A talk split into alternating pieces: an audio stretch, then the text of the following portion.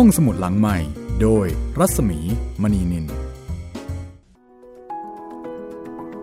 ยินดีต้อนรับคุณผู้ฟังทุกท่านนะคะ เข้าใช้บริการห้องสมุดหลังใหม่ค่ะ สวัสดีครับ พี่รัศมีครับผม สวัสดีน้องจิตเรนนะคะ เวลาผมพูดชื่อพี่รัศมีเต็มๆแล้วมันจะแปลกๆครับพี่ ผมนึกถึงแบบตัวละคร ตัวรัศมี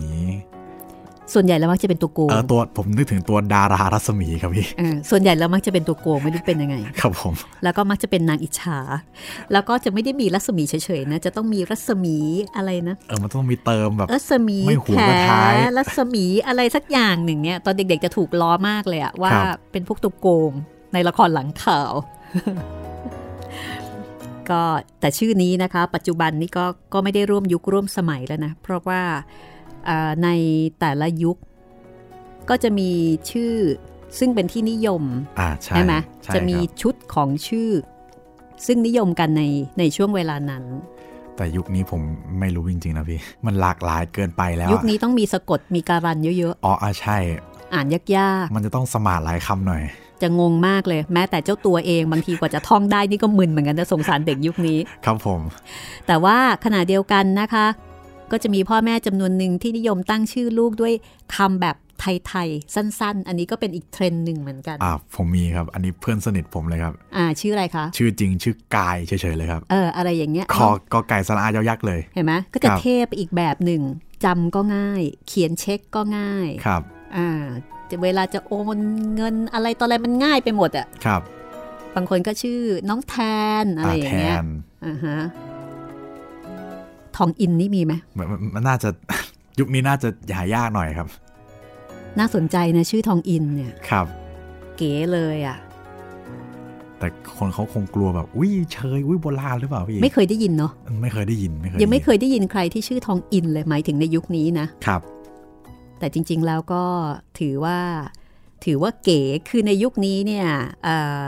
อะไรที่เป็นคำเก่าๆเป็นคำไทยๆนะคะที่แต่ก่อน เคยถูกมองว่าเชย แต่ความเชยในปัจจุบันเนี่ยถูกเอามาใช้ครับกลายเป็นความเก๋ค่ะ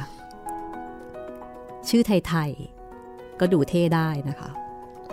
นายทองอินเป็นพระเอกของเรื่องค่ะนายทองอินรัตนเนตร เป็นพระเอกของเรื่องนิทานทองอิน ซึ่งได้รับอิทธิพลมาจากเชอร์ล็อกโฮมส์ของเซอร์อาร์เธอร์โคนันดอยล์นะคะ แต่ว่าล้นเกล้ารัชกาลที่ 6 ในพระนามแฝงนายแก้วนายขวัญพระองค์ได้อ่านำมาแต่ง ให้เป็นเรื่องแบบไทยๆ เป็นคดีความแบบไทยๆ แบบสังคมไทยค่ะ แล้วก็สนุก แล้วก็มีรสชาติแบบไทยๆ นะคะ มีมุกแบบไทยผมว่าคนที่เกิดยุคสมัยนั้นคงจะอินกว่าเรามากเลยอะพี่ๆเพราะว่าจะมีบริบทหลายอย่างนะ อย่างเช่น จีนอี้ ซึ่งอ่าเป็นคนในสัปปะเยกอังกฤษ ครับ อันนี้เราอ่านแล้วเราจะงงมากเลยตอนแรก เอ๊ะอะไรนะอืม เพราะแกเป็นคนฮ่องกงใช่ไหมพี่ เป็นคนที่มาจากต่างประเทศ ครับ เพราะฉะนั้นน่าจะเป็นคนฮ่องกง เพราะว่าตอนนั้นฮ่องกงเอ่อเป็นของอังกฤษใช่ไหมใช่ครับ เพราะฉะนั้นเนี่ยแกก็จะเป็นคนที่ได้รับสิทธิสภาพนอกอาณาเขต คือถ้าทำผิดก็ไม่ต้องมาขึ้นศาลไทย ก็ขึ้นสารอังกฤษ ใช่อืมก็เป็นสิ่งที่รัฐบาลในยุคนั้นก็คงจะอึดอัดพอสมควร แต่ก็ทำอะไรไม่ได้ เพราะว่าฝรั่งในยุคนั้นก็มีอำนาจมากเออ แหม่แต่พูดบางอย่างถึเราก็ต้องยอม พูดถึงขึ้นศาลแล้วตอนนี้ฮ่องกงก็น่าดูอยู่นะครับ สหรัฐน่าดูกว่านะตอนอ๋นี้อใช่ใช่ใช่ค่ะเป็นความสวยงามค่ะ ครับ เป็นความสวยงามของประชาธิปไตยนะคะอันนี้เป็นเอ่อคำของรู้สึกว่าจะเป็นประธานสภาของสหรัฐใช่ไหมครับผมที่เคยเอ่อแซะการเมืองฮ่องกง บอกว่าเป็นความสวยงามมากเลย ปรากฏว่า ถึงคิวท่านแล้วพอโดนเองนี่คงพูดไม่ออกเหมือนกันนะ ครับผมอะโลกนี้มันไม่มีอะไรแน่นอนจริง ๆ นะคะ แต่ว่าห้องสมุดหลังใหม่นี่ยังแน่นอนอยู่นะคะคุณผู้ฟังค่ะ เพราะว่าตั้งแต่ช่วงล็อกดาวน์จนถึงช่วงคลายล็อกดาวน์นะคะ เราก็ยังคงเปิดทำการอยู่เช่นเคยค่ะ ตอนนี้ห้องสมุดเปิดทำการแล้วนะ ครับผมห้องสมุดที่ไม่ใช่ห้องสมุดหลังใหม่ก็เปิดแล้วใช่ไหมพี่ค่ะแต่ห้องสมุดหลังใหม่นี่คือไม่เคยปิดเลยครับ เปิดทำการตลอดเวลาแล้วก็ปัจจุบันนี้นะคะ มีช่องทางการเข้าใช้บริการหลากหลายมากขึ้นอีกต่างหากหลักๆเลยนะครับ ทางเว็บไซต์ thaipbspodcast.com นะครับ แล้วก็แอปพลิเคชัน Thai PBS Podcast ได้ทั้งระบบ Android แล้วก็ iOS เลย มีทางแอปพลิเคชันที่เป็นพอดแคสต์ทั้งหมดนะครับ พิมพ์ห้องสมุดหลังไมค์ได้เลย ไม่ว่าจะเป็น Spotify, SoundCloud, Apple Podcast, Podbean หรือ Google Podcast นะครับ แล้วก็อย่าลืมทาง YouTube ไทย PBS Podcast ด้วยนะครับ ฟังแล้วมีความคิดเห็นอย่างไรนะคะ คอมเมนต์เอาไว้ที่ YouTube นั้นได้เลยนะคะ ครับผมหรือว่าถ้าไม่ได้คอมเมนต์ทาง YouTube พิมพ์มาบอกทางแฟนเพจ Facebook ไทย PBS Podcast ก็ได้นะครับ ค่ะ หรือว่าจะเป็นแฟนเพจรัศมีมณีนินก็ได้เช่นกันนะคะ วันนี้นิทานทองอินกับเรื่องยามาบังกะโลนะคะ เดี๋ยวเรามาสืบกันต่อค่ะครับ โดยเฉพาะผมประเด็นที่ว่าเอ๊ะทำไมนายทองอินถึงได้ดูงกค่าตัวเหลือเกิน คือปกติแล้วนายทองอินเนี่ยเป็นคนที่จะไม่ค่อยใส่ใจเกี่ยวกับเรื่องของเงินเงินทองทอง แต่ตอนนี้นะคะพอจีนอี้ว่าจ้าง ให้ช่วยสืบคดี ที่ม้าบังกะโลซึ่งเป็นม้าเต็งหนึ่งของเขานี่ถูกวางยา นายทองอินถามก่อนเลย มีเงินค่าป่วยการไหมอ่า ถ้ามีก็น่าจะพอคุยกันได้ หรือว่าตอนนี้นายทองอินถังแตกครับเนี่ย เออ ก็ไม่แน่เหมือนกันนะครับ ถ้าเช่นนั้นก็ไปฟังความจริงกันเลยนะคะว่าเป็นเพราะอะไร แล้วก็คดีนี้ตกลงแล้วใครเป็นคนทำนะคะ เป็นคนวางยามา ฟังกันได้เลยค่ะ กับเรื่องยาม้าบังกะโลค่ะ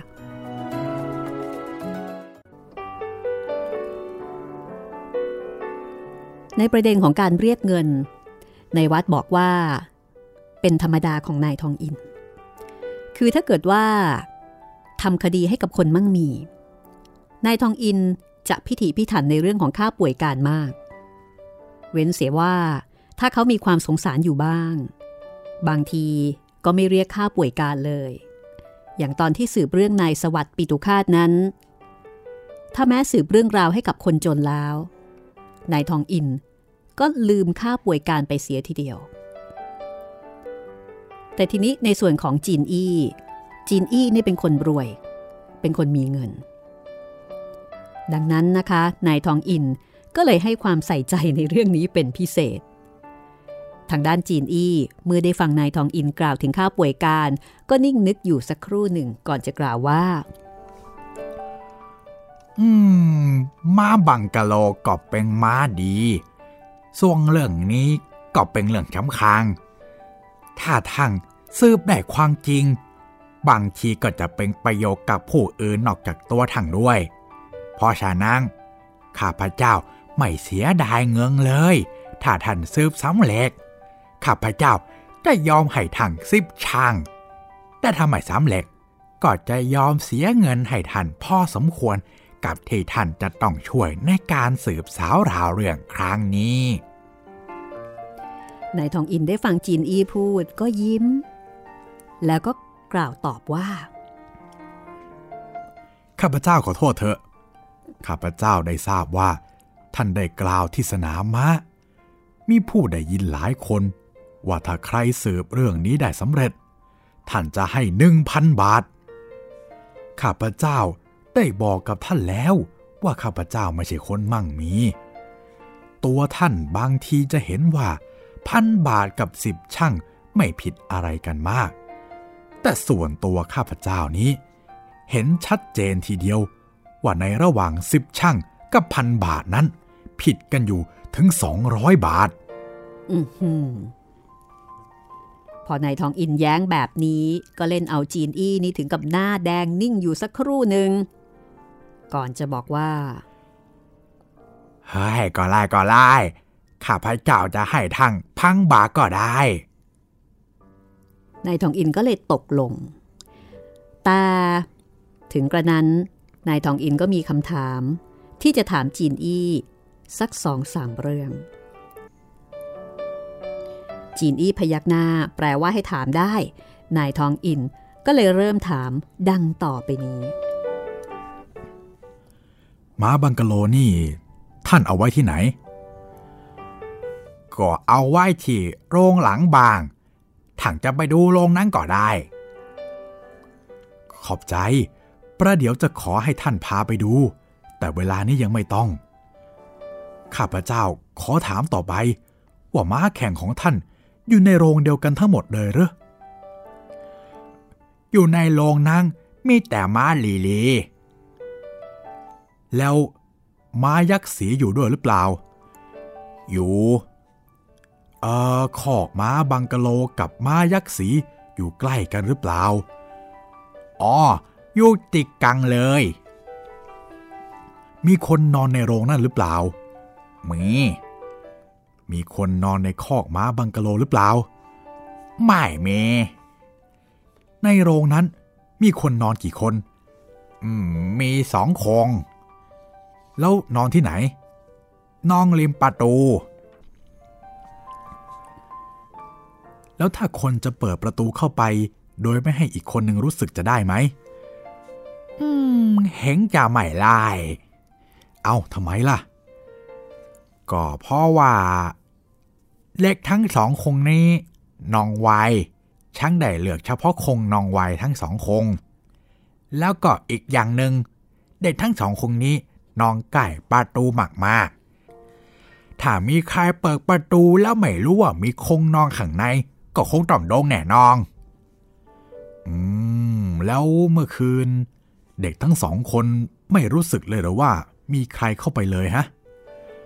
ไม่รู้สึกเลย แล้วแล้วตัวท่านน่ะ สงสัยผู้หนึ่งผู้ใดบ้างไหม อืมจะว่าสงสัยก็ไม่ไล่นี่แปลว่า มีใครที่ท่านสงสัยคนหนึ่งเป็นอย่างน้อย ไม่ใช่เหรอ ก็มีแต่ข้าพเจ้าไม่อยากพก ถ้าท่านอยากทราบความจริง ข้าพเจ้าต้องขอให้ท่านบอกว่า ท่านสงสัยผู้ใดและเพราะเหตุใด จินอี้นิ่งอยู่ครู่หนึ่งก่อนจะบอกว่าทางต้องเข้าใจนะ ว่าก้างที่ข้าพเจ้าจะพูกต่อไปนี้ จะต้องไม่แผ่ร้ายเป็นอังคากท่านไว้ใจข้าพเจ้าได้ทีเดียว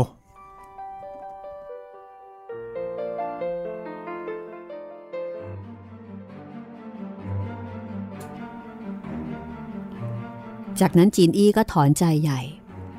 เพื่อแสดงความโล่งในอก แล้วก็เล่าให้ฟังว่า จีนอี้กับน้องชาย ไม่ใคร่จะถูกกัน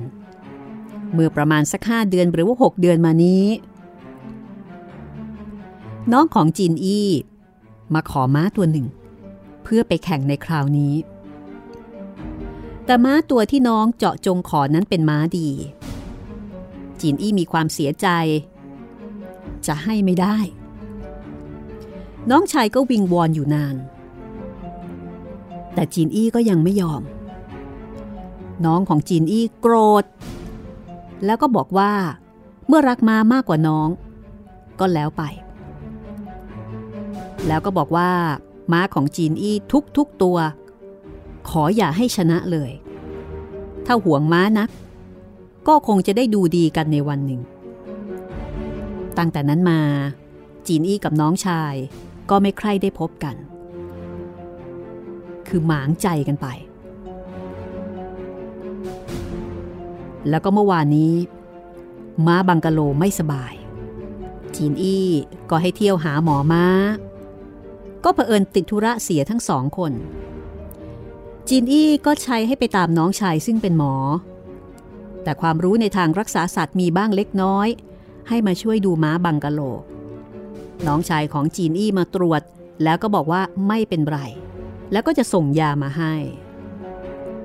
จากนั้นเขาก็ส่งยามาตามที่เขาบอก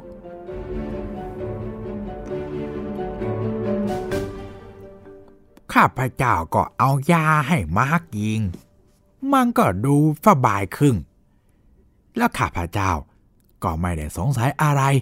จนมาเกิดเหตุขึ้นดังที่ทางทราบอยู่แล้ว นายทองอินฟังเรื่องราวทั้งหมด ก็นั่งตรองอยู่ประเดี๋ยวหนึ่ง ก่อนจะเอ่ยขึ้นว่า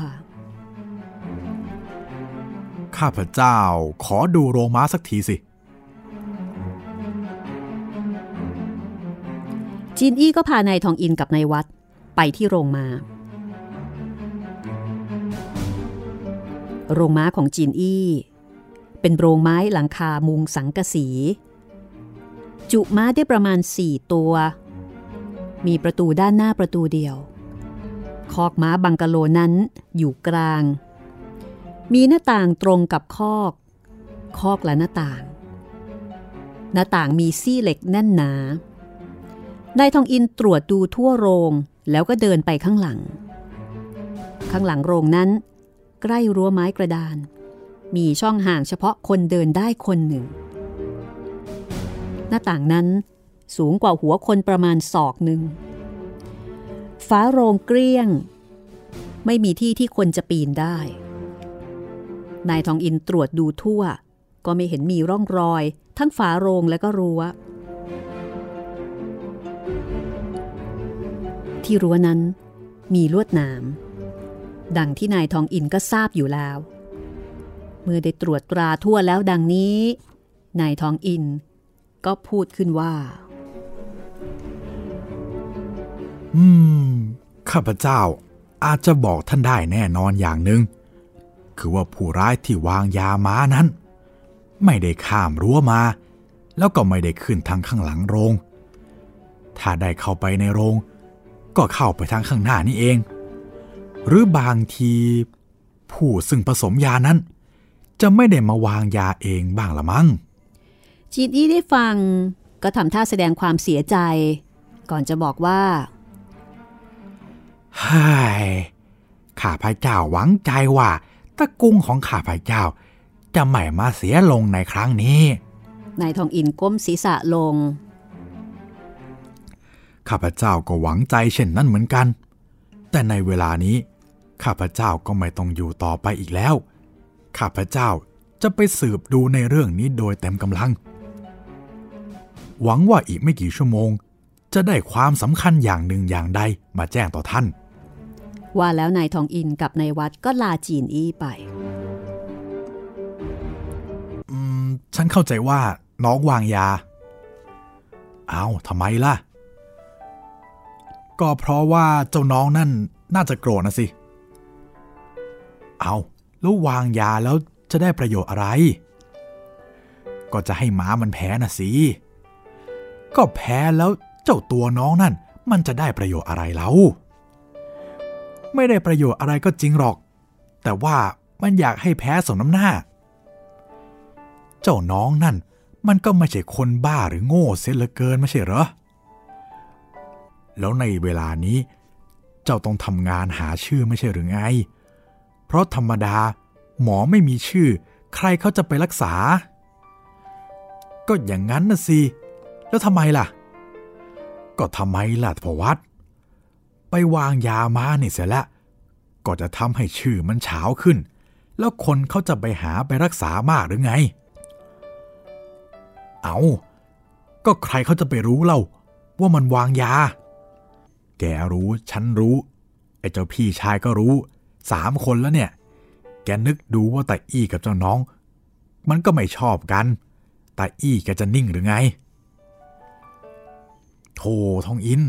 ตาอี้แกจะพูดก็ช่างของแกปะไร ใครๆเขาก็รู้ว่าไม่ชอบกัน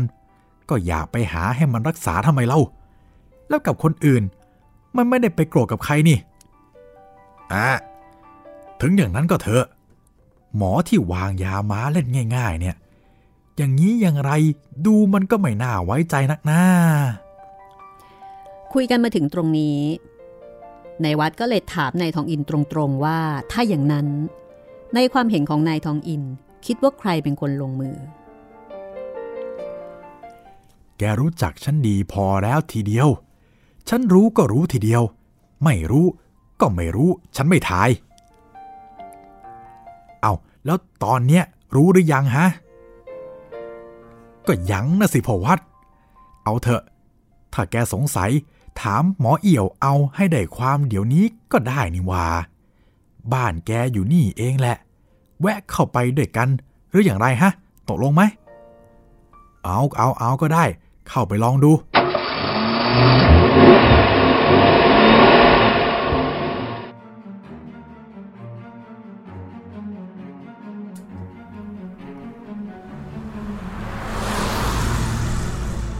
ตกลงกันดังนั้นแล้วนายทองอินกับนายวัด ก็แวะเข้าไปในบ้านของหมอเอี่ยว ซึ่งเป็นน้องชายของจีนอี้หมอเอียวลุกขึ้นต้อนรับ แล้วก็เชิญทั้งสองให้นั่ง ก่อนจะถามว่า เออทั้งทั้งสอง มาทางไม้ขอรับ ท่านได้ยินเรื่องม้าบังกะโลของพี่ท่านถูกวางยาแล้วหรือหมอเอี่ยวแสดงท่าทีตกใจ ก่อนจะตอบว่ายังไม่ทราบ แล้วก็ถามนายทองอินต่อว่าถูกวางยาไปเมื่อไหร่ นายทองอินก็เล่าความให้ฟังตามเหตุการณ์ที่เกิดขึ้นในสนามม้านั้น พอหมอเอี่ยวฟังคำอธิบายนี้เสร็จแล้ว หมอเอี่ยวก็ยิ้ม แล้วก็บอกว่า ให้นี่พี่ชายคงจะสงสัยข้าพเจ้า เป็นเช่นนั้นแหละ เมื่อการเป็นเช่นนี้แล้ว ข้าพเจ้าจึงกล้าเข้ามา เพื่อจะถามอะไรท่านสักสองสามสิ่ง จีดเอี่ยวก้มศีรษะ แล้วก็บอกว่าเชิญถามมาได้เลย เขามีความยินดีที่จะตอบทุกอย่าง นายทองอินก็เริ่มต้นถามว่า นี่ ตั้งแต่ท่านนะทะเลาะกับพี่ท่าน ท่านได้ไปบ้านพี่กี่หนอืมจำไม่ได้แล้ว ก็ไปไม่กี่หง เมื่อวานนี้พี่ท่านให้มาตามท่านไปดูม้าไม่ใช่หรือไง เป็นเช่นนั้นแหละ แล้วม้าตัวนั้นน่ะเจ็บมากหรือ ไม่มาก ฉันบอกกับพี่ว่าไม่สบายไปนิดหน่อย เท่านั้นเอง ให้กินยาเสียลุงครึ่ง ต้องเช้าก็คงหาย แล้วยานั่นผสมเองหรือ ไม่ใช่ช่างไม่ได้ผสมเอง ช่างไปให้เขาผสมที่ร้านขายยาท่านน้องจาเริงกรุงท่านอยากจะทราบว่าผสมอะไรบ้าง ก็ไปที่ร้านยาก็ได้ แล้วยานั่น ผสมแล้วใครเป็นผู้เอาไปฮะไม่ทราบเหมือนกันเพราะข้าพเจ้า บอกให้เขาผสมแล้วข้าพเจ้าก็กลับบ้าง แล้วก็สั่งให้เอาไปให้ที่บางพี่ชายเขา ไม่ได้เอามาที่บ้านนี้ก่อนหรอกหรือเอาแล้วเขาจะเอามาทำไม ข้าพเจ้าสั่งเขาแล้ว ว่าให้เอาตรงไปทีเดียว เพราะพี่ชายเขาเร่งนักซักถามมาถึงตรงนี้ นายทองอินก็ลุกขึ้น ก่อนจะกล่าวขอบคุณ หมอเอี่ยว ที่ได้ช่วยตอบคำถามจนตลอด และบัดนี้นายทองอินก็ไม่มีอะไรที่จะซักถามอีก จากนั้นนายทองอินกับนายวัด ก็ลาหมอเอี่ยวขึ้นรถ นายทองอิน ก็หันมาถามในวัดว่า ยังไงพ่อวัด ยอมหรือยัง โอ้ยยังสิทองอินอ้าวดีเลย ถ้าอย่างนั้นก็ไปร้านยากัน พอไปถึงร้านยา นายทองอินก็ตรงเข้าไปถามฝรั่งคนผสมยาว่า เมื่อวานนี้หมอเอี่ยวมาสั่งให้ท่านผสมยาขนาดหนึ่งสำหรับม้ามิสเตอร์อีไม่ใช่หรืออ๋อได้สั่งข้าพเจ้า ก็ได้ผสมกับมือข้าพเจ้าเอง แล้วในยานั่นมีอะไรที่อาจจะทำให้ม้าไม่สบาย หรือที่จะทำให้เกิดพิษในตัวม้าได้บ้างไหมอ๋อไม่มีเป็นแน่ นี่ท่านแน่ใจนะ ข้าพระเจ้าแน่ใจ จากนั้นคนผสมยาก็หยิบสมุดออกมาพลิกอ่าน แล้วก็อธิบายให้ในายทองอินแล้วก็ในวัดฟังว่า ยาซึ่งหมอเอี่ยวสั่งให้ผสมนั้น ประกอบด้วยตัวยาดังต่อไปนี้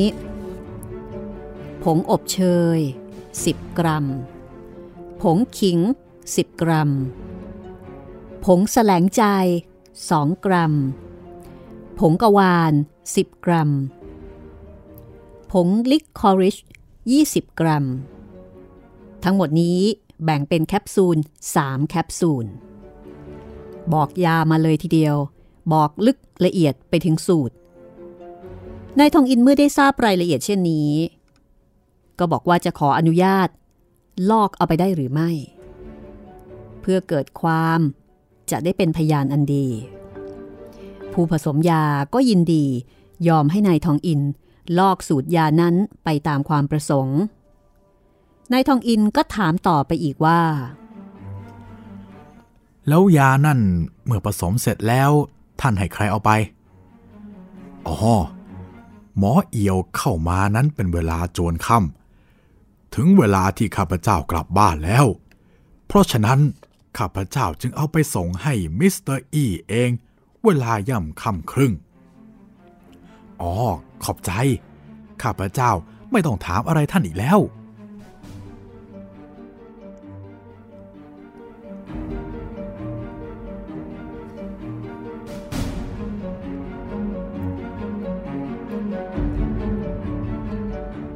จากนั้นทั้งคู่ก็พากันเดินออกไป พอขึ้นรถ นายทองอิน ก็หันมาถามในวัดอีกว่า เอายังไงพ่อวัด ยอมหรือยัง คราวนี้ในวัดยิ้ม และไม่ตอบว่าอะไร นายทองอินก็เลยบอกว่าวันนี้เนี่ย เลิกกันเสียที คือพอแค่นี้เอาไว้พรุ่งนี้จึงค่อยสืบกันใหม่ จากนั้นต่างคนต่างก็กลับบ้าน วันรุ่งขึ้นเวลาเช้า ในวัด ไปหานายทองอิน แต่ก็ไม่เจอ คอยอยู่จนบ่ายโมงนายทองอินก็ยังไม่มา ในวัดก็กลับไปรับประทานข้าว แล้วก็เลยไปสนามม้า เพราะว่าวันนั้นเป็นวันแข่งวันที่สามในวัดทราบอยู่แล้วว่า การแข่งม้านี้นายทองอินไม่สู้จะชอบนัก ในวัดไม่เคยเห็นนายทองอินไปเลย แต่วันนั้น ในวัด ประหลาดใจมาก ที่เจอนายทองอินที่สนามม้า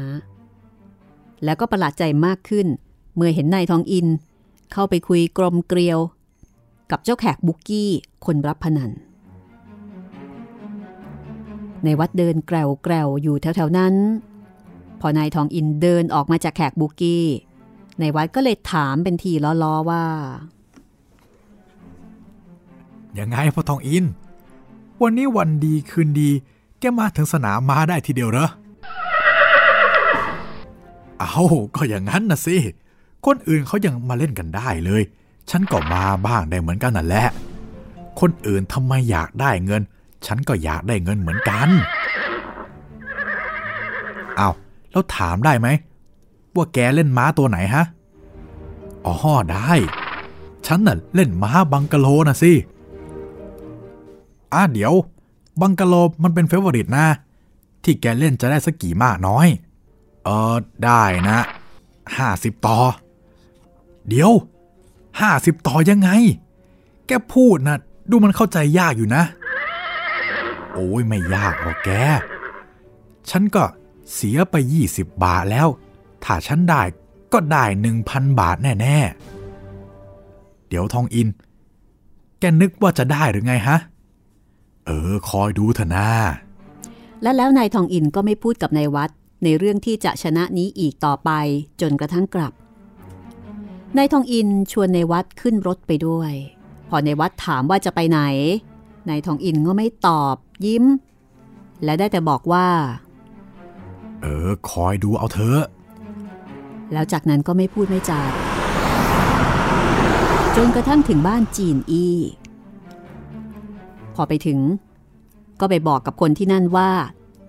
จะขอพบกับจีนอีสักพักก็มีคนมาเชิญให้ขึ้นไปข้างบนนายทองอินกับนายวัดก็ขึ้นไปพบกับจีนอีก็มีการทักทายกัน จีนอีจับมือทั้งสองคนแล้วก็ถามว่าเออยังไง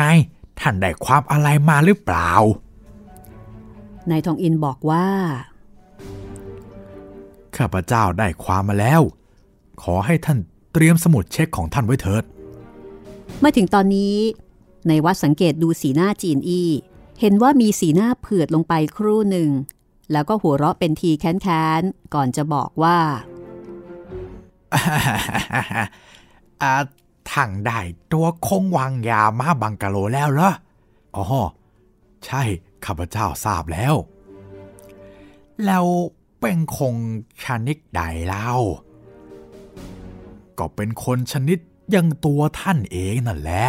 จีนอี้ทำทีเป็นประหลาดใจก่อนจะบอกว่า เอะแล้วกล่องแล้วกล่อง ถ้าเป็นคงอย่างข้าพเจ้าแล้ว จะมาวางยาม้าบังกะโลเพื่อประโยคอะไรเล่านายทองอินสั่นศีรษะ แล้วก็บอกว่าในข้อนี้คงจะไม่ทราบดี เท่ากับตัวของจีนอี้เอง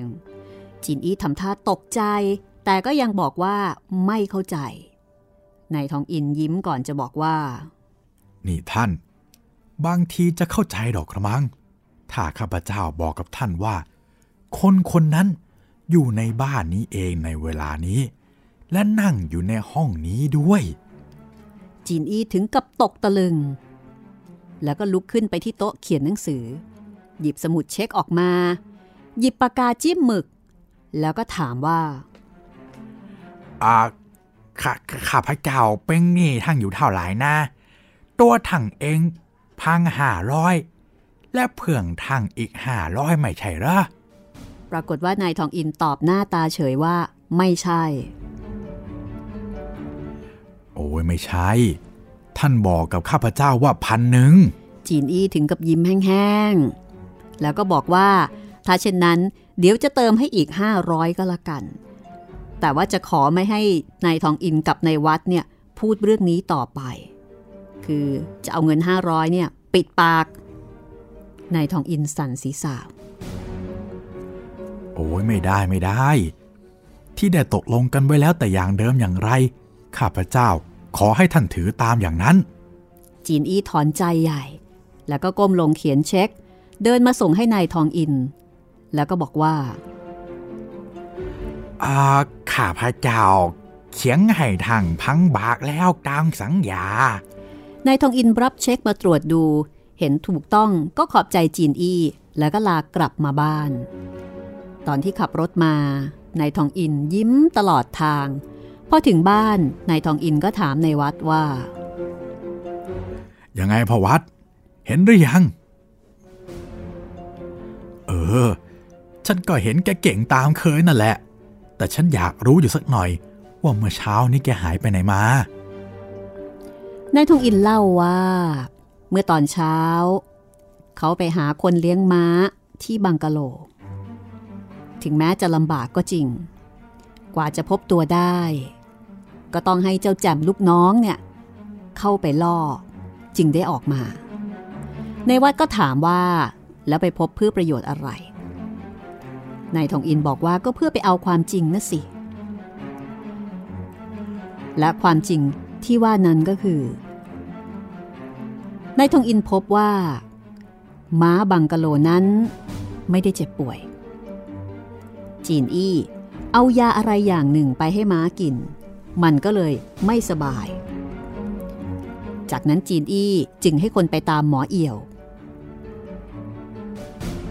แล้วก็ยาที่หมอเอี่ยวส่งไปให้นั้น จีนอี้เป็นคนเอาไปให้ม้ากินเอง เมื่อเอาไปตรอกเวลาเกือบสองทุ่มนายทองอินบอกว่า ยาฝรั่งนั้น คนผสม บอกว่าเอาไปที่บ้านจีนอี้ เวลาย่ำค่ำครึ่ง นอกจากนั้นก็ทายเอาว่า ในระหว่างย่ำค่ำครึ่งกับสองทุ่มนั้น จีนอี้คงจะไปจัดการผสมอะไรเข้าไป นอกจากส่วนผสมที่มาจากร้านยา แต่ถึงอย่างนั้น ฉันก็ยังไม่ตกลงว่าเป็นการแน่นอนแท้ ยังมีของที่อยากทราบอยู่อีกอย่างหนึ่งว่าในการที่ม้าบังกะโลแพ้ และม้ายักษ์สีชนะครั้งนั้น ใครจะเป็นผู้ได้ผลประโยชน์มากกว่าผู้อื่น และเสียเงินอีก 20 บาท ที่สนามม้าก็ได้ความจริงว่า จีนอี้ไม่ได้เล่นม้าบังกะโลไว้เลย ในคราวถ้วยทองนั้น แต่เล่นม้ายักษ์สีไว้มาก แล้วก็ได้เงินจากแขกบุกกี้ไว้ถึง 3,000 บาทกว่า เข้าใจซึมหรือยัง ในวัดจึงตอบว่า เข้าใจแล้วนายทองอินก็เลยหัวเราะแหม่ ถ้าอย่างนั้นก็ไปกินข้าวกันได้แล้วละมั้ง และเรื่องราวก็จบลงเพียงเท่านี้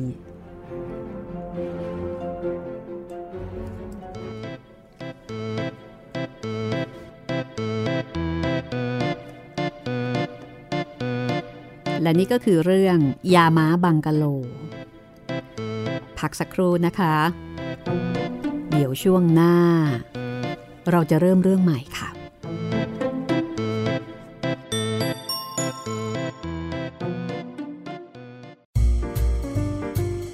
ห้องสมุดหลังใหม่ โดยรัศมีมณีนิน ประเด็นมันอยู่ที่ว่า จีนอี้เนี่ย ไม่ได้แทงม้าบังกะโลเอาไว้เลย อันนี้น่าสงสัย เพราะถ้าเกิดว่า เจ้าม้านี้ไม่สบาย ซึ่งเป็นเรื่องที่ไม่สามารถคาดการได้จริง ๆ คือเป็นเรื่องที่เกิดแบบปุบปับฉับพลันเนี่ย จีนอี้จะต้องเสียตังค์ใช่ไหมใช่ครับ เพราะว่าม้าปังกะโลนี่เป็นเป็นม้าเต็งหนึ่ง แต่ปรากฏว่าแกไม่ได้แทงเลย แล้วแกก็ไปเล่นอีกตัวหนึ่ง เรากับจะรู้ว่า ครั้งนี้ม้าบังกะโลไม่ชนะแน่นอน อันนี้ก็น่าจะเป็นประเด็นที่ทำให้ในายทองอินนี่กระจ่างเลย แล้วก็เป็นเหตุผลที่ในวัดไม่สามารถที่จะที่จะเถียงอะไรได้ และนั่นก็คือเรื่องม้าบังกะโลนะคะซึ่งเป็นเป็นเรื่องที่ เป็นเรื่องที่5นะคะครับผมค่ะของชุดที่หนึ่งของนิทานทองอินนี่เราเล่ามาห้าเรื่องแล้วนะครับ ก็จะประกอบด้วยเรื่องนาคพระขนงที่สองนายสุวรรณถูกขโมย ความลับแผ่นดินนายสวัสดิ์ปิตุคาตยาม้าบังกะโล สำหรับเรื่องต่อไปนะคะ ชื่อเรื่องว่าเข็มร้อยดอกไม้ค่ะ เข็มร้อยดอกไม้ ใช่ จากเรื่องของม้า จากเรื่องของการพนัน จากเรื่องของปิตุคาตมาที่เรื่องเบาๆกันบ้างนะคะ เรื่องเล็กๆ เบาๆ เข็มค่ะ มันจะเบาแน่หรอพี่อ่านมานี่ยังไม่มีเรื่องไหนเบาเลยนะครับ ตัวเข็มเนี่ยเบาแน่นอนนะ แล้วก็เป็นเข็มร้อยดอกไม้ด้วย เข็มร้อยดอกไม้ก็น่าจะเป็นเข็มเล็ก ๆ บางๆใช่ไหมครับเข็มร้อยดอกไม้ เป็นเรื่องราวที่เกิดขึ้นในปีรัตนโกสินทร์ศกหรือว่าปีรอศ121 ค่ะ เรื่องราวจะเป็นอย่างไร เราก็จะไม่บอกละคุณผู้ฟังต้องติดตามกันเองนะคะ แล้วก็เดี๋ยวนี้ช่องทางการติดตามรับฟังของเราก็มีช่องทางเพิ่มมากขึ้น ในส่วนของ YouTube นะคะ เราเก็มีการอัพเรื่องเก่าๆ ที่เคยเล่าไปแล้ว อย่างตอนเนี้ย เจ้าพ่อเจ้าเมือง ครับผมตอนนี้เป็นเจ้าแม่แล้วครับพี่โอ้ตอนนี้เร็วมากเลยนะครับมาถึงเจ้าแม่แล้ว เป็นซีรีส์นะคะ เริ่มจากเจ้าพ่อมาเจ้าเมือง แล้วก็ต่อเนื่องมาที่เจ้าแม่ ติดตามฟังกันได้ใน YouTube นะคะ ถ้าเกิดจะฟัง YouTube นี่ค้นหาจากคำว่าอะไรคะคุณจิตเรียนเอ่อถ้าเป็นถ้าให้ดีนะครับ พิมพ์ว่าไทย PBS Podcast แล้วเข้ามาดูในช anel เลยจะง่ายที่สุดครับ หรือว่าถ้าไม่งั้นพิมพ์คำว่าห้องสมุดหลังไม้ก็ได้ครับผมอืม ห้องพิมพ์ห้องสมุดหลังไม้แล้วก็ตามด้วยชื่อเรื่องชื่อหนังสือที่อยากจะฟัง ส่วนเรื่องที่เราเพิ่งจะเล่าจบไปนะคะ อันนี้บอกสำหรับบรรดาสมาชิกใหม่ เรื่องที่เพิ่งจะเล่าจบไปเนี่ยสนุกมากนะคะ อันนี้ก็อยากให้ฟังค่ะ เด็กๆก็ฟังได้นะโอ้ฟังได้ทุกเพศทุกวัยครับผมค่ะ สนุกมากคืนวันอันแสนงาม ย่า อิลิโกอิลาริออน และผม เป็นเรื่อง ในช่วงสมัยสงครามโลกครั้งที่สองของโนดาร์ ดุมบัดเซ ซึ่งเป็นนักเขียนชื่อดังของจอร์เจียนะคะเขาบอกว่าเป็นวรรณกรรมเยาวชน เยาวชนฟังได้ คุณพ่อคุณแม่ก็ฟังได้ให้ความรู้สึกดีค่ะครับ แล้วก็ถ้าเกิดว่าค่อยๆ ถอยหลังย้อนกลับไปนะคะ ก็มีเรื่องอินไซต์เพชรพระอุมาครับผมมีเรื่องโกษาปาน ครับผมจดหมายเหตุโกษาปานอ่าแล้วก็ก่อนหน้านั้นก็มีเรื่องไซอิ๋วไซอิ๋วครับโอ้โหมหากราบไซอิ๋ว โอ้โหเรานี่เล่าไซอิ๋วกันแบบ อืมเก้าสิบแปดตอนครับพี่สามเดือนเนาะสามเดือนกว่าใช่ครับ เหมือนก็เป็นการเดินทางไปกับไซอิ๋วจริง ๆอะเดินทางรอนแรมไปในทะเลทรายขึ้นเขาลงห้วยตามพระถังซัมจั๋งไป ใช่ครับพี่ สนุกมากนะคะเรื่องนี้ แล้วก็ตอนนี้นะคะ นิทานทองอินของล้นเกล้ารัชกาลที่ 6 ค่ะ เออเวลาเนี่ยค่อนข้างจะเหลือน้อยนะ ครับผม เพราะฉะนั้นเดี๋ยวเกริ่นเกริ่นไว้ก่อนก็แล้วกันดีไหมดีเลยครับพี่ เข็มร้อยดอกไม้เนี่ยก็อย่างที่บอกนะครับว่าเป็นเรื่องที่เกิดขึ้นในเดือนตุลาคม ปีรศ121 ค่ะอ่าเราเคยได้ยินว่ารศ112 ครับ นี่คือเหตุการณ์ที่ไทยเสียดินแดน ให้กับฝรั่งเศสในสมัยรัชกาลที่ 5 แต่นี่คือสมัยรัชกาลที่ 6 นะคะ เดือนตุลาคม ก็เป็นเหตุการณ์ที่ เกิดขึ้นเเริ่มเรื่องเลยเนี่ย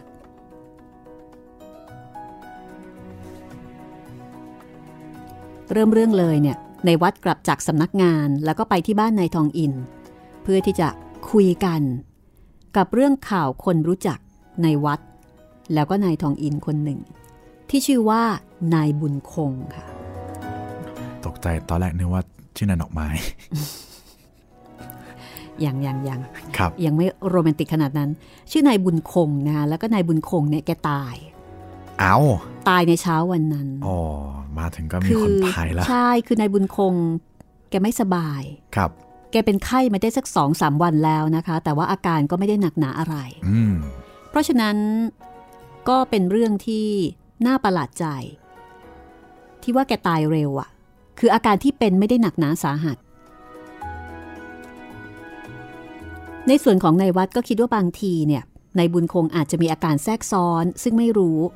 ก็เลยทำให้เสียชีวิตนายวัดก็เลยแวะไปที่บ้านนายทองอิน เพื่อที่จะถามดูว่านายทองอินเนี่ยรู้ข่าวนายบุญคงหรือไม่ พอในวัดถามขึ้นนายทองอินก็สั่นศีรษะแล้วก็บอกว่า ไม่รู้เหมือนกัน เอาเป็นว่า ดิฉันเกริ่นเอาไว้ออ พอเป็นน้ำจิ้มแค่นี้ก่อนก็แล้วกันดีไหมให้พอท้องร้องครับ คือดูเวลาแล้วมันไม่ค่อยพอดีกัน ครับผม ถ้าเกิดว่าเล่าไปเนี่ยเดี๋ยวคุณผู้ฟังจะแบบค้างคาซะเปล่าๆนะคะ ใช่ครับ แล้วจะเหมือนกับว่าแยมๆไปนิดนึงแล้วก็จบแล้วมันมันเจ็บจี๊ดอยู่ในใจไม่สนุก เพราะฉะนั้นเดี๋ยวขอตะเอาไว้ก่อน ขอติดเอาไว้ก่อนกันละกัน เอาเป็นว่าเรื่องเข็มร้อยดอกไม้เนี่ย เริ่มเรื่องด้วยนายบุญคง ครับผม ที่อยู่ๆก็ตาย คือเป็นไข้ ไม่ได้หนักหนาอะไรนะคะ แล้วอยู่ๆก็ตายไป ทีนี้สองคนเนี่ยเขาก็เลยสงสัย เริ่มจากในวัดก็ไปถามนายทองอินว่าเอ๊ะได้ข่าวหรือเปล่าว่าเอ๊ะทำไมนายบุญคงเนี่ยตายไวเหลือเกิน เห็นเป็นไข้อยู่ดีๆทำไมตายแล้วนายทองอินรู้เรื่องไหมนายทองอินก็บอกก็ไม่รู้เหมือนกัน คือรู้พอๆกันนั่นแหละครับ แหมพอเดี๋ยวนี้นะ พอพูดถึงคำว่าไข้นึกถึงแต่โควิด ไม่ไม่ใช่พี่ ตอนตอนนี้ก็พูดถึงโควิดได้ แต่ว่าเมื่อก่อนนี่ไม่น่าจะใช่ครับ อ่าอาจแต่ก่อนนี้อาจจะเป็นโควิด แต่อาจจะเป็นโควิดเท่าไหร่ล่ะโควิดเวอร์ชันแรกโควิดเวอร์ชัน0.1ๆอ่าอันนี้เป็นโควิด -19 แล้วอะนะครับ ก็เป็นเรื่องอันนี้แหละค่ะ เรื่องของนายคงเนี่ยนะคะ ซึ่งถึงแก่กรรมลง แล้วก็หลังจากนี้มันจะพาไปสู่อะไร ก็อยากให้คุณผู้ฟังเนี่ยติดตามต่อไปนะคะ กับนิทานทองอิน ซึ่งเรื่องเข็มร้อยดอกไม้อ่าจะเป็นเข็มร้อยดอกไม้นี่จะเป็นเรื่องที่ 6 ของชุดที่ 1 ของนิทานทองอินค่ะครับนิทานทองอินจะมีทั้งหมด 11 เรื่องด้วยกันนะคะ จากเรื่องเข็มร้อยดอกไม้ก็จะเป็นเรื่องกำนันคงบ้านโยคีกำลังคงบ้านโยคี ชื่อคล้องจองกันดีมากเลยครับ แล้วก็หลังจากนั้นก็จะเป็นชุดที่สองค่ะ เป็นเรื่องผู้ร้ายฆ่าคนที่บางขุนพรหมโอ้ฟังตื่นเต้นเชียวนะอันนี้ครับนายจรูนเศรษฐีระเด่นลันไดแล้วก็สร้อยคอร้อยช่าง อันนี้เป็นเรื่องสุดท้าย ผมใกล้จะได้รู้แล้วว่าระเด่นลันไดเนี่ยคือคืออะไรกันคือแน่ยังไงเขียนใช่แง่มุมไหนใช่ไหมใช่ครับเออน่าสนใจนะคะ ว่าจะเป็นแง่มุมยังไง เพราะว่าตั้งชื่อตรงกับเรื่องในวรรณคดีระเด่นลันไดที่เราเคยเรียน สมัยที่เรายังเป็นเด็กๆกันอยู่นะ ก็เออมาตอบคำถามตอบจดหมายกันดีไหมคะ ดีเลยครับพี่เอ่อวิธีการใช้เวลานะ คุณแดงค่ะ คุณแดงบอกว่า คุณแดงที่เคยบ่นเกี่ยวกับเรื่องของแปดเทพอสูรมังกรฟ้าอ๋อบอกว่าหายไปหมดครับ ไม่ได้ฟังมาพักใหญ่ กลับมาอีกทีเอ้าแปดเทพของฉันหายไปไหนแล้ว ยังไม่ทันได้ตอบนะคะ คุณแดงก็บอกว่าเจอแล้วค่ะ ครับ ต้องพิมพ์เลข 8 ที่หมายถึงว่าเป็นเลข 8 จริง ๆ ไม่ใช่ 8นึกออกปะอ๋อ ไม่ใช่ปอแอร์ดอใช่ ต้องพิมพ์ด้วยเลข คือเวลาที่ค้นชื่อเนี่ย บางทีถ้าผิดไปแล้วมันไม่ขึ้นเนี่ย ครับผมเอออันนี้เป็นข้อสังเกตที่ดีนะคะสำหรับคุณผู้ฟังที่ต้องการจะฟัง 8 เทพอสูรมังกรฟ้าเนี่ยต้องพิมพ์ด้วยเลข 8 ถ้าพิมพ์เป็นสระแอ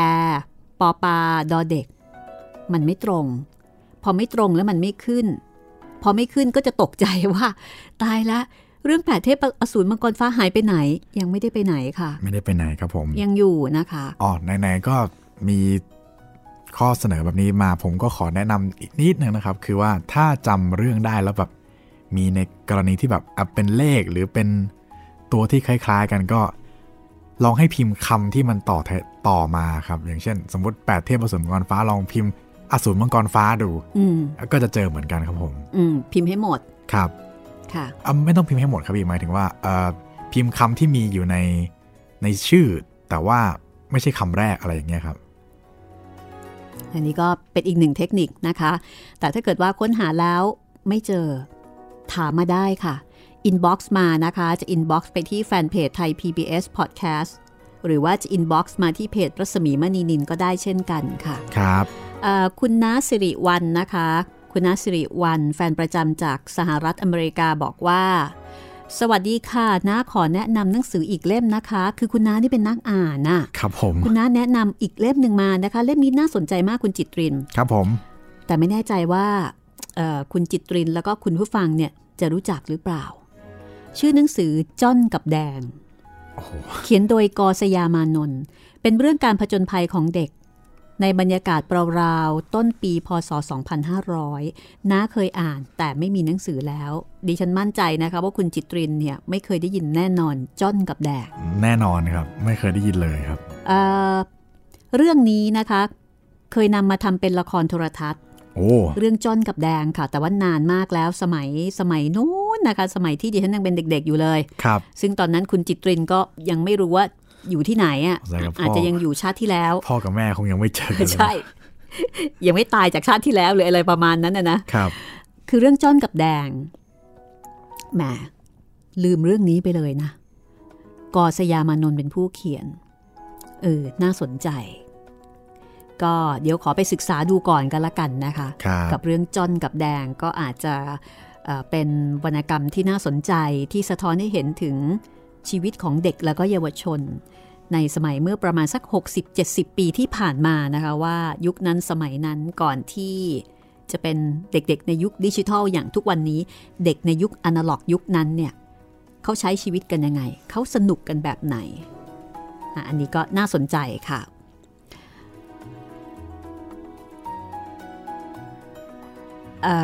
คุณ คุณกิ๊กนะคะ คุณกิ๊กครับผมค่ะคุณกิ๊กบอกว่า สวัสดีค่ะ เป็นผู้ฟังรายการห้องสมุดหลังไมค์ค่ะ รู้จักรายการนี้จาก YouTube ต้องขอบคุณคนที่นำเสียงอ่านไปลงไว้ แต่นี่หมายถึงเรื่องสี่แผ่นดินนะคะอ๋อสี่แผ่นดินเนี่ยมีคนเอาไปลงค่ะครับแฟนผมรายการนี่แหละ คุณกิ๊กบอกว่าฟังจบไปแล้วสองรอบ หลังจากนั้นก็ไปหาฟังเรื่องอื่นจากเว็บไซต์ของรายการ ชอบฟังย้อนหลังค่ะ ได้ฟังทีเดียวไม่ต้องรอ ตอนที่มีไซอิ๋วออกอากาศ ก็ไปฟังแปดเทพอสูรมังกรฟ้ารอให้ไซอิ๋วจบ ชอบเสียงอ่านของทั้งสองท่านค่ะ จะติดตามฟังย้อนหลังไปเรื่อยๆ และถ้านำเรื่องที่เคยอ่านกลับมาลงได้ คือริทมีดสั้น กระบี่เทพมังกรฟ้าเอ๊ะอันนี้ไม่เคยนะคะน่าจะหเป็มานยถึงกระแปดบี่เทพเย้ยหรือเปล่ากระบี่เยอะยุทธจักรแล้วก็มั้งแปเออดเทพมามาอันนี้มาปรนวมกักันนแล้วก็เรื่องอื่นๆ อีกจะดีมากๆเลยค่ะครับ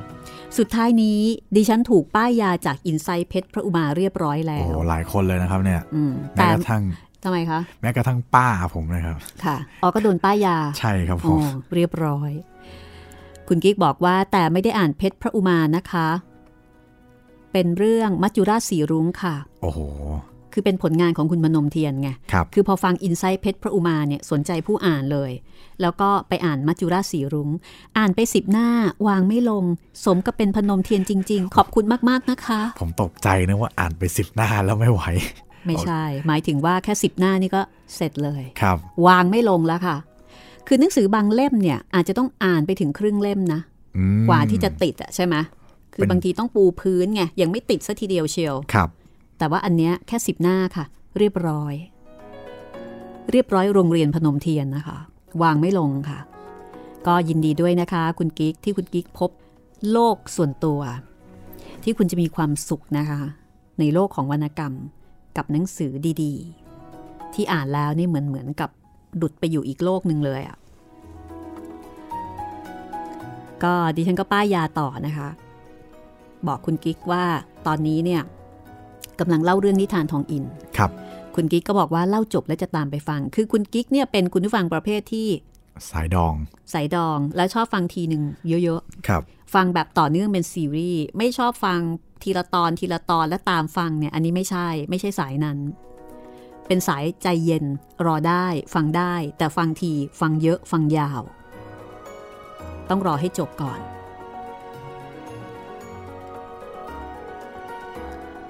คุณมนตรีนี่มาจากลอสแองเจลิสนะคะ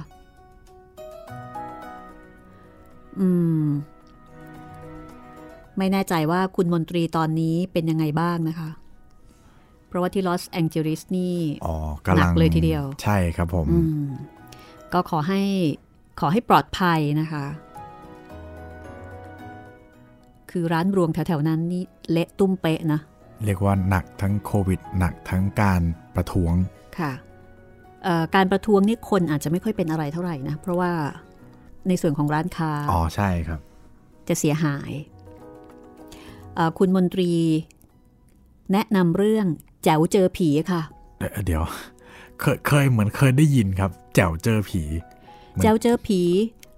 เป็นหนังสือของอาจารย์สง่าอารัมพีศิลปินแห่งชาตินะคะอืมท่านเขียนเรื่องเออบรรยากาศของกรุงเทพ แล้วก็เมืองไทยสมัย 60 ปี บวกบวกบวกบวกอะค่ะ แล้วก็มีเรื่องผีด้วยครับ คือท่านจะเล่าประสบการณ์เรื่องลึกลับที่ท่านได้เจอเจอมา เป็นทำนองเรื่องเล่า เช่น ผีกระสือที่บางกระสอ ผีที่โรงแรมนวรัตน์อ่าก็แนะนำเรื่องนี้มานะคะ แล้วก็ลงชื่อมนตรีลอสแองเจลิสแคลิฟอร์เนีย จากสหรัฐนะคะ ครับ ค่ะ ก็ขอบคุณนะคะอ่าที่แนะนำมา คุณมนตรีก็บอกขอบคุณครับที่รับไว้พิจารณาจะรอฟังนะครับ หากผมมีรายละเอียดเพิ่มเติมก็จะอัปเดตไปค่ะ ขอบคุณมากครับผม ขอบคุณมากๆนะคะ แล้วก็คุณมนตรีค่ะทางนู้นเหตุการณ์เป็นยังไง เขียนมาคุยกันบ้างนะคะ ด้วยความเป็นห่วงค่ะ ครับ ดูแลตัวเองดีๆนะครับโหคนไทยอยู่กันเยอะนะคะ ที่ลอสแองเจลิสครับผม แล้วก็มีแฟนรายการก็อยู่ที่นั่นพอสมควรเลยทีเดียว ขอให้ปลอดภัยนะคะ เอาล่ะวันนี้ค่ะก็หมดเวลาของห้องสมุดหลังใหม่แล้วสำหรับตอนต่อไปเราก็จะมาฟังกันแบบเต็มๆนะคะ กับเรื่องเข็มร้อยดอกไม้ในแก้วในขวัญซึ่งเป็นพระนามแฝงของรนเกล้ารัชกาลที่ 6 นะคะ กับรหัสนิยายชุดนิทานทองอินค่ะ ก็คงต้องลาคุณผู้ฟังไปก่อนนะคะ แล้วพบกันใหม่ค่ะ สวัสดีครับ สวัสดีค่ะ